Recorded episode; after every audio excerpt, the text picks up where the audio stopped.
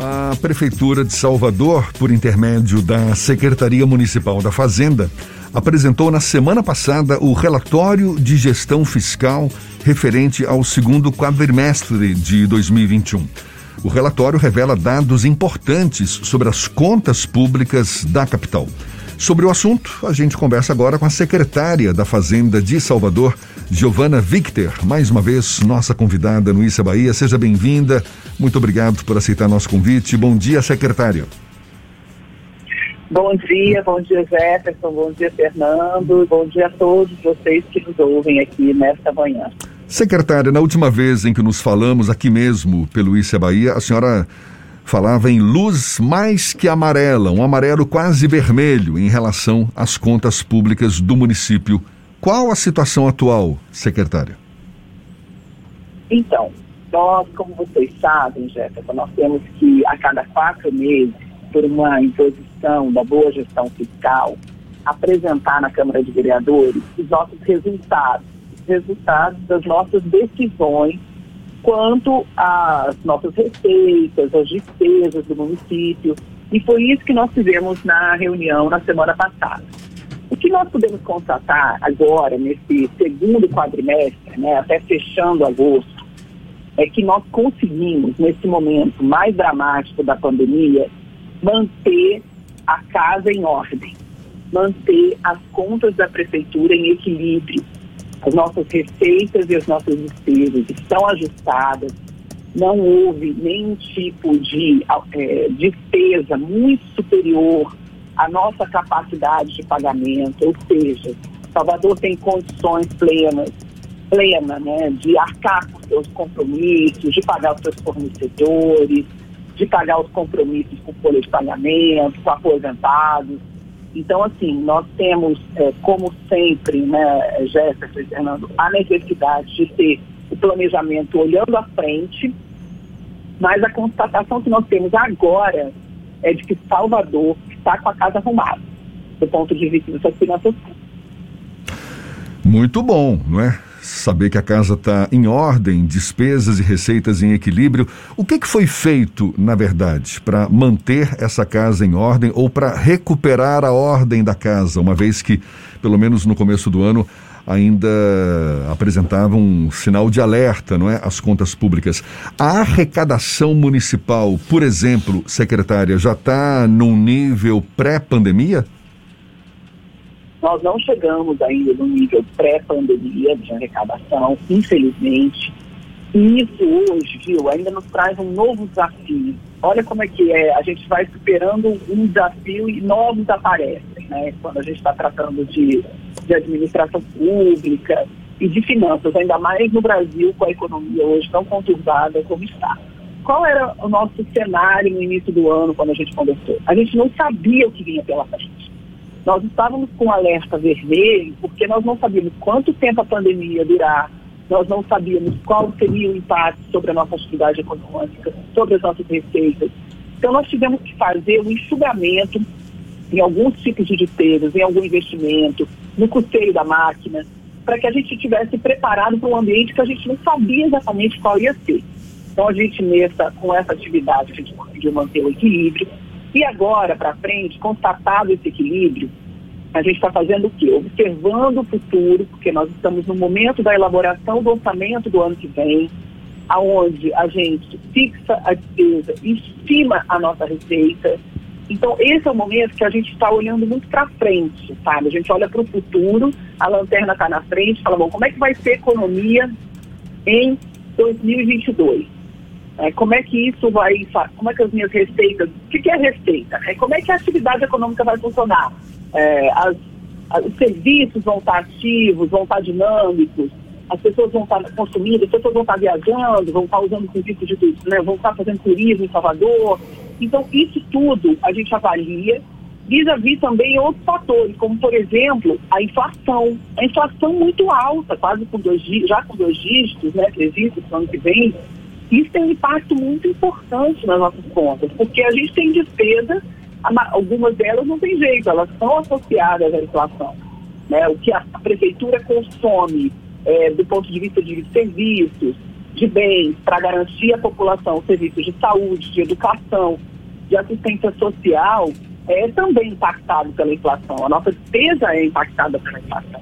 Então, uma inflação alta, como se desenha para o ano que vem, é um desafio de planejamento que nos, nos, nos leva a ter que tomar decisões mais conservadoras para 2022, para que a gente consiga fazer o quê? Qual é o nosso objetivo? Né? Sempre aumentar a disponibilidade dos serviços, é ter um bom posto de saúde, é, construir escolas como que foi entregue ontem, uma escola linda. Então, esse é o nosso objetivo, né? Sempre garantir que a população tenha serviços melhores.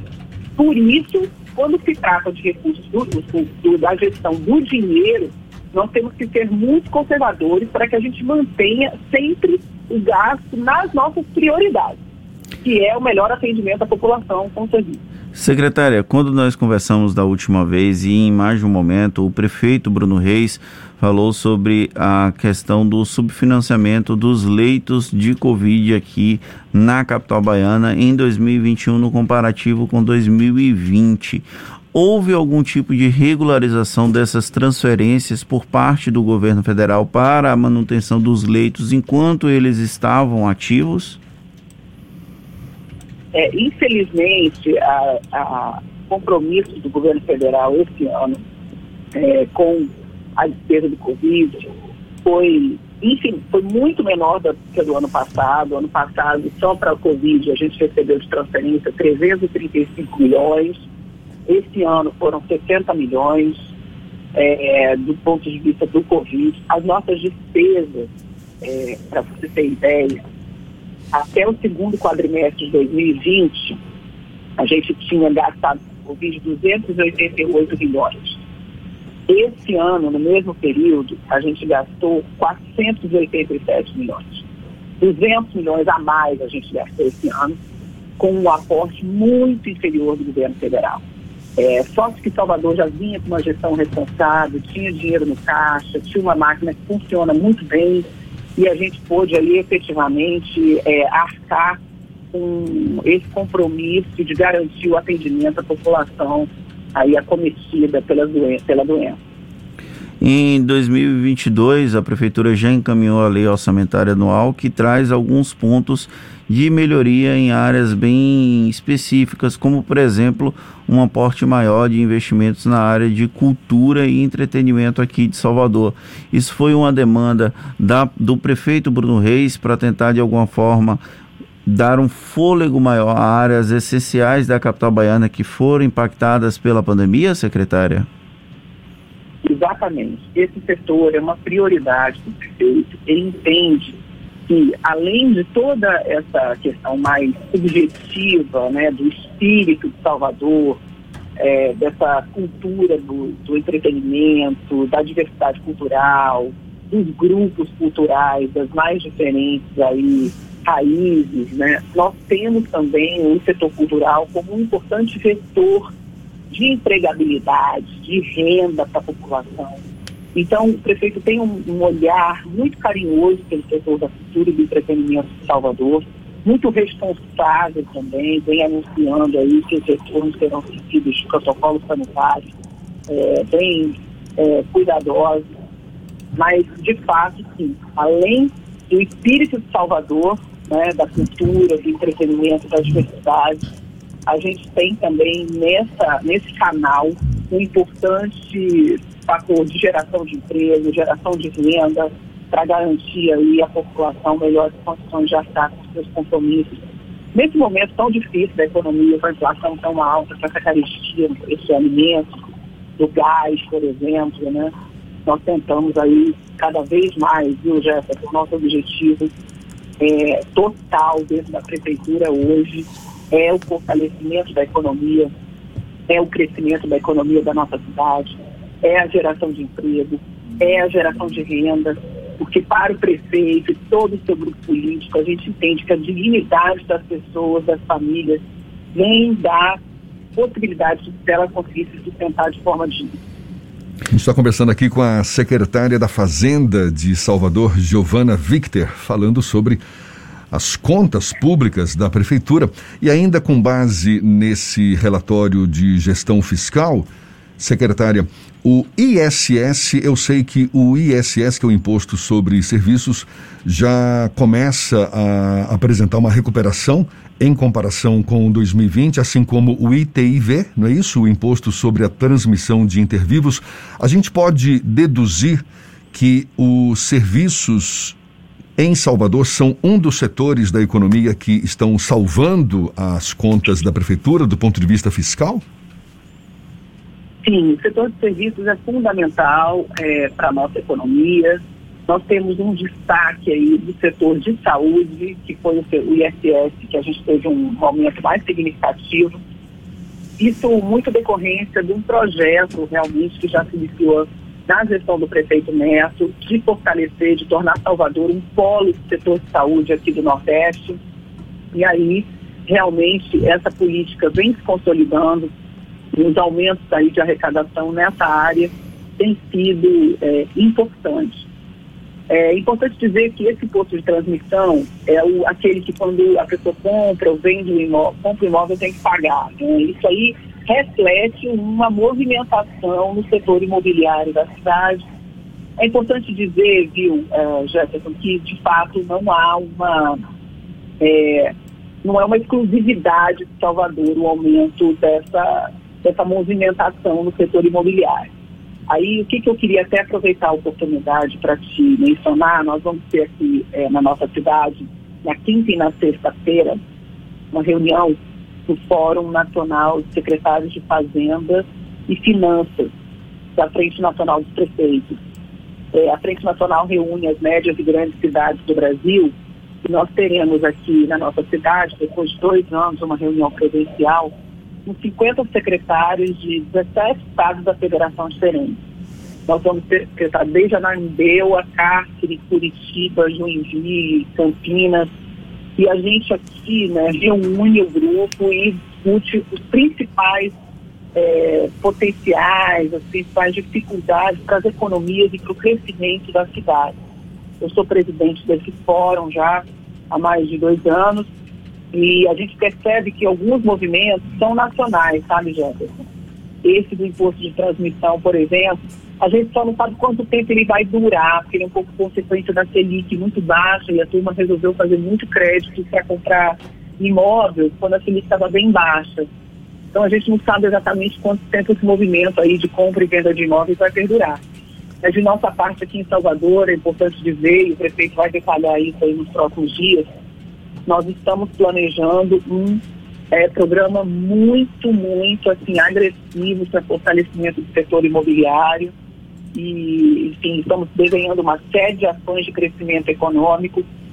E como eu mencionei para vocês, é, nossa questão agora é gerar emprego, gerar e fortalecer a prosperidade e a atividade econômica aqui em Salvador. A senhora está citando o setor imobiliário, também o setor de serviços, a área da saúde, como alguns dos setores mais promissores nesse momento. E quais outros que a senhora poderia apontar como também então, já dando sinais de recuperação? O que a gente vem conversando muito são os vetores, os setores que a gente chama de indutores, né? são setores indutores. Aqueles que a gente tem um potencial para crescer e se fortalecer. Então, a gente tem trabalhado, eu, a Mila, secretária de Desenvolvimento, o secretário da Casa Civil, em fortalecer, é, identificar os setores indutores e aí com ações específicas para esses setores. A gente tem no setor de logística e de tecnologia é, importantes aí fora. Né? Eu acho que de logística a gente tem uma atividade junto ao porto, a gente vem se aprofundando, vem estudando aqui o potencial de fortalecimento é, do trânsito de containers, que isso também tem um valor agregado importante. É, a área de tecnologia, por ser uma geração de emprego com uma remuneração mais qualificada, mais, é, mais robusta. Então, nós estamos identificando logística, a gente tem também galpões de armazenamento em algumas áreas da cidade. Então, nós estamos trabalhando com o setor prioritário de logística e tecnologia. Isso que a gente já identificou. Secretária, muito recentemente a Câmara de Salvador, no Procultura, aprovou algumas alterações na legislação e que impõe algum tipo de remissão de receita à Prefeitura de Salvador, como, por exemplo, a redução do ISS e a isenção até do IPTU para cinemas de rua. Esse impacto dentro do orçamento público, ele foi mensurado anteriormente, até porque o próprio, o próprio Procultura traz um jabuti do reajuste do IPTU de 2020. Isso foi negociado com a Secretaria da Fazenda antes de ser aprovado na Câmara de Salvador? foi, a relação com a. É porque mais ou menos ali no período que a gente encaminhou o projeto de lei, Jefferson, o que, que aconteceu? Aí teve a questão da saída repentina do Itaú do patrocínio. Então, é, num acordo, né, numa, num consenso ali entre o executivo e o legislativo, a prioridade da manutenção dos nossos, principalmente o cinema Glauber, né, é absoluta, é um, é um consenso na cidade, o valor que ele tem para a cultura, para o patrimônio, ali, para a própria área da cidade que ele está instalado. Então, foi um consenso, foi discutido esse impacto, o impacto que a gente consegue absorver frente ao grande benefício que é o nosso cinema continuar aberto. E com relação às outras remissões de receita, como do ISS, essa redução de 3% para 2%, é, esse impacto. Essa daí, sim, foi. Esse aí veio da gente, viu, Jéssica? A gente que desenhou isso para a cultura. É uma visão muito inovadora. Quando a gente começou a trabalhar com o setor de entretenimento, é, a gente começou a analisar as possibilidades que a gente podia, enfim, enfrentar para fortalecer esse setor com a cultura então, nós fizemos medidas bem ousadas aí do ponto de vista do entendimento do, do, da legislação tributária. Nós discutimos com o setor, baixamos o ISS de 3% para 2% é, e criamos a, a nossa ideia de abater da base de cálculo da contratação de serviços é, cálculo né, do ISS para quem produzir eventos, shows, espetáculos de concerto, balé, óperas e etc. Teatro. Então, ele vai contratando serviços e abate, desde que a empresa recolha em Salvador toda a cadeia, ele pode abater. A gente fez cálculos, fez estimativas, a gente imagina que isso vai trazer uma grande regularização do setor, porque toda a cadeia vai precisar comprovar né, que foi realmente contratada por esse produtor maior, que ela atua em Salvador. E, além de regularizar o setor, nós vamos dar aí essa isenção de 3% para 2%. Então, a gente imagina, nós não vamos ter uma queda importante de receita devido a essa formalização das atividades é, desse setor tão importante aqui para a nossa economia, ainda mais agora chegando o verão e com a nossa abertura gradual. É a pergunta... Esses benefícios do ISS para a cultura foram desenhados pela Secretaria de Fazenda a pedido é, do prefeito, quando ele queria realmente fazer uma, uma ação mais estruturada para essa área. Nós desenhamos com o pessoal, com os representantes do setor do entretenimento da cultura aqui da cidade, encaminhamos à Câmara e a Câmara prontamente, que já vinha atuando, já vinha solicitando isso para a gente, trazendo essa problemática, Jefferson, uma coisa que é muito boa em Salvador, realmente, é a estabilidade e o diálogo que o Poder Executivo tem com o Legislativo e vice-versa. O Legislativo tem uma relação respeitosa, de mediação com a sociedade, apresentam as demandas de forma republicana, com diálogo. O que é possível fazer, a gente tenta ao máximo aproveitar as ideias que vêm da sociedade. O que não é possível, a gente comunica os porquês, e, e, eles, e as pessoas entendem e, e a gente toca para frente. Então, assim, é um exemplo, eu acho, realmente, para o país, essa relação que a Câmara de Salvador tem com o Poder Executivo. Existe algum prazo é, para a duração dessa redução, secretária, ou ela é por tempo redução, indeterminado? Não, ela está nesse primeiro momento, está retomada até dezembro de 2022. Secretária, para a gente encerrar, Existe alguma, podemos dizer, boa vontade da prefeitura no sentido de perdoar dívidas fiscais ou de oferecer uma composição diferente para pagamento dessas dívidas por parte de quem sentiu de forma mais impactante os efeitos da pandemia sobre os seus negócios? Olha, Jéssica, a gente fez ano passado um PPI, né, que é isso que você está falando, um refis, é, bem robusto, foi uma procura muito alta, nós estamos recebendo em dia. Então, a nossa avaliação é que não há um estoque de dívida tão assim, significativo que justificasse agora refis. É, como eu mencionei, nós estamos numa corda bamba aí de receita e despesa. E é preciso trazer segurança para o contribuinte para que ele procure a fazenda sempre que, que necessário. Então, eu gostaria de ressaltar, Jefferson, que esse projeto de lei ele traz uma modificação importante para o parcelamento administrativo ordinário, que não é uma coisa que a gente fala muito, que a gente sempre fica falando de refis. Só que uma coisa que acontece é que às vezes a pessoa precisa comercializar um imóvel, ou mesmo tem, precisa se acertar junto à prefeitura e fazer o parcelamento ordinário, que não é aquele é, tradicional de refis, né, de PPI. E aí o que, que acontece? A gente tinha uma cobrança aqui de juros no parcelamento abusiva, já. Eu fiquei chocada quando eu cheguei aqui. O cidadão precisa é, fazer um parcelamento e tem, além do IPCA, mais 1% ao mês para parcelar uma dívida tributária. Absurdo, porque é mais barato a pessoa ir ao banco, fazer uma dívida junto a uma instituição financeira para se acertar com a prefeitura. Aí realmente a gente achou isso aí é, muito alto, o prefeito ficou sensibilizado quando a gente apresentou isso e nós tiramos esse 1% e o IPCA. Agora, parcelamento ordinário não vai ter mais esse 1% ao mês. A gente vai ajustar pela Selic só. Não tem mais IPCA e não tem 1% ao mês.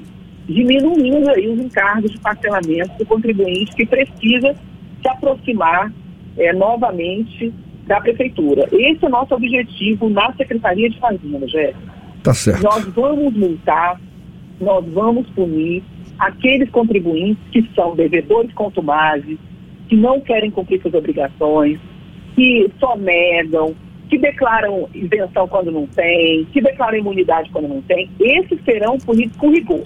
Agora, o contribuinte que se desorganizou em função da pandemia, em função da crise econômica, às vezes deixa de pagar uma ou duas parcelas de IPTU, esse contribuinte a gente quer trazer para perto. A gente quer dialogar, a gente quer que ele se aproxime, faremos de tudo para que a gente consiga manter uma relação de transparência e cooperação. Secretária Giovana Victor, secretária da Fazenda de Salvador, mais uma vez, muito obrigado pela atenção dada aos nossos ouvintes. Seja sempre bem-vinda aqui conosco. Bom dia e até uma próxima. Muito obrigada, um bom dia a todos e boa semana. Secretária Giovana Victor, conversando conosco aqui no Issa Bahia, são 7h45 na tarde, FM.